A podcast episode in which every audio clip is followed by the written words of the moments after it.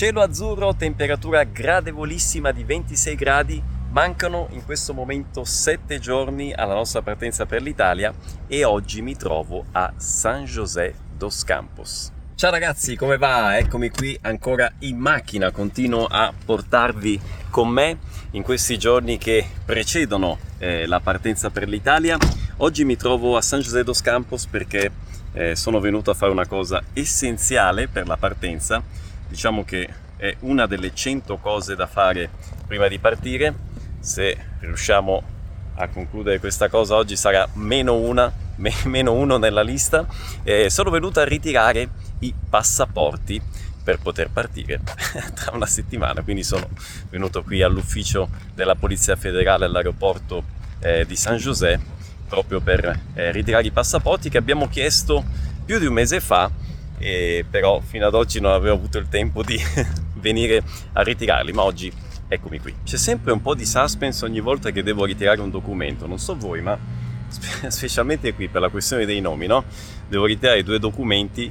In uno c'è scritto Matteo con due T e nell'altro Luca con una sola C. Ecco, ho sempre un po' di timore che sbaglino qualcosa. Speriamo che vada tutto bene. Missione compiuta, anche questa è fatta. Tutti i dati sono giusti, meno male.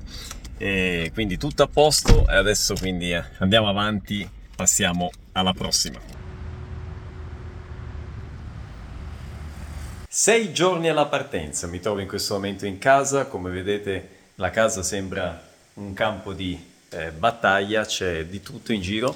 La cosa simpatica di un trasloco è che eh, scopri di avere cose che tu neanche immaginavi di avere, tipo questa pila qua di eh, giochi dei bambini che io praticamente avevo dimenticato, non so dove erano, eh, dove erano messi in casa, in quale armadio erano eh, ficcate queste cose, ma insomma...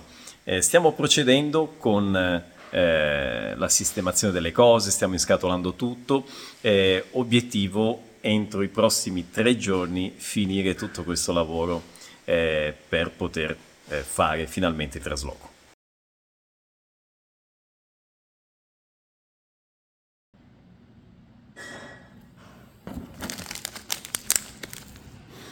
Non solo i giochi, in realtà stanno spuntando dai cassetti, dagli armadi, anche dolci e caramelle di tutti i tipi, tipo questa qui. Serata di pizza oggi, eccola qua. L'ultima pizza brasiliana, probabilmente, prima di partire per l'Italia, vero Matteo? Matteo ha preso una pizza frango con catupiry, eccola qua. Ma io, ma io ho fatto il vaccino per andare nell'Italia. Hai fatto non il vaccino? Qui. Brasile, ma so par- parlare italiano. Bravo Luca, complimenti. Dove il vaccino? No, nell'altro braccio l'hai fatto. Ah, eh. Questo braccio. In quel braccio, esatto. C'è ancora il segno. Ah, ah, vedi, c'è ancora, vedi? C'è ancora il cerottino del vaccino.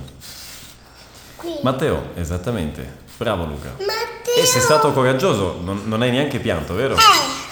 Bravo Luca. Io sono intelligente.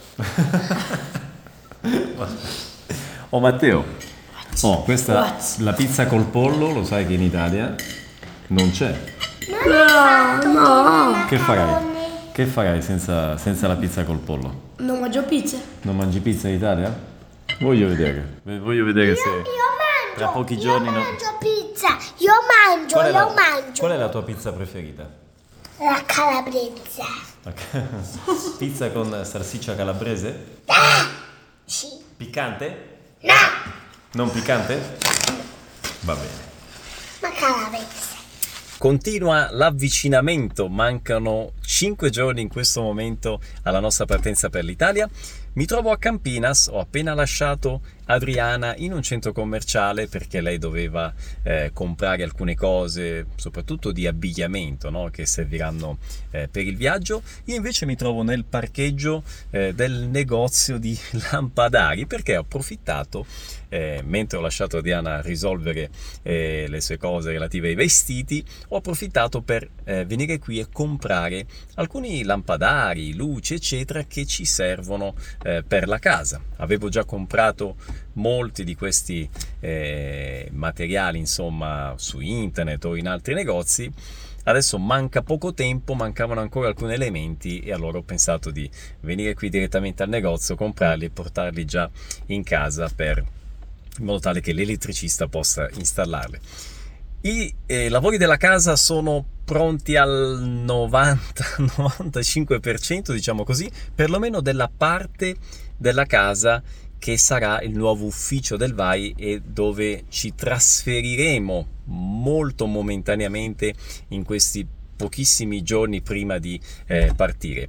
E dico novanta novantacinque per cento perché, ecco, novanta per i pessimisti e novantacinque per gli ottimisti. Per me siamo al novantacinque per cento, mi piace essere eh, ottimista. Quindi ci siamo quasi, poi magari metterò qui eh, le foto della, della casa, vi faccio vedere a che punto sono eh, i lavori. E vorrei approfittare per rispondere a due domande che mi avete fatto in questi giorni su Instagram. A proposito, se ancora non mi seguite là, eh, seguitemi chiocciola voiaprenderitaliano, perché è anche attraverso Instagram che racconteremo, insomma, il nostro quotidiano in Italia, quindi il nostro eh, viaggio nella eh, penisola italiana. La prima domanda era relativa ai passaporti.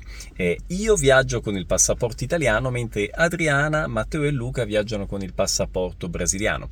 E a proposito di Matteo e Luca, è qui il dubbio, loro hanno sì diritto al passaporto italiano, loro sono anche cittadini italiani, sono registrati anche in Italia, per cui noi potremmo fare, eh, richiedere sì il passaporto italiano. Fino ad ora in realtà non l'abbiamo mai fatto, hanno sempre fatto la richiesta di quello eh, brasiliano, hanno sempre viaggiato con quello brasiliano, semplicemente per una questione proprio pratica, no? burocratica.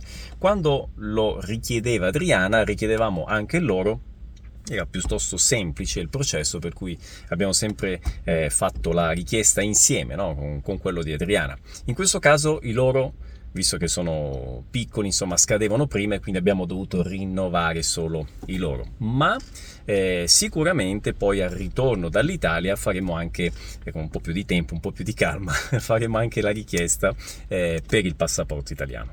E la seconda domanda è relativa ai bagagli.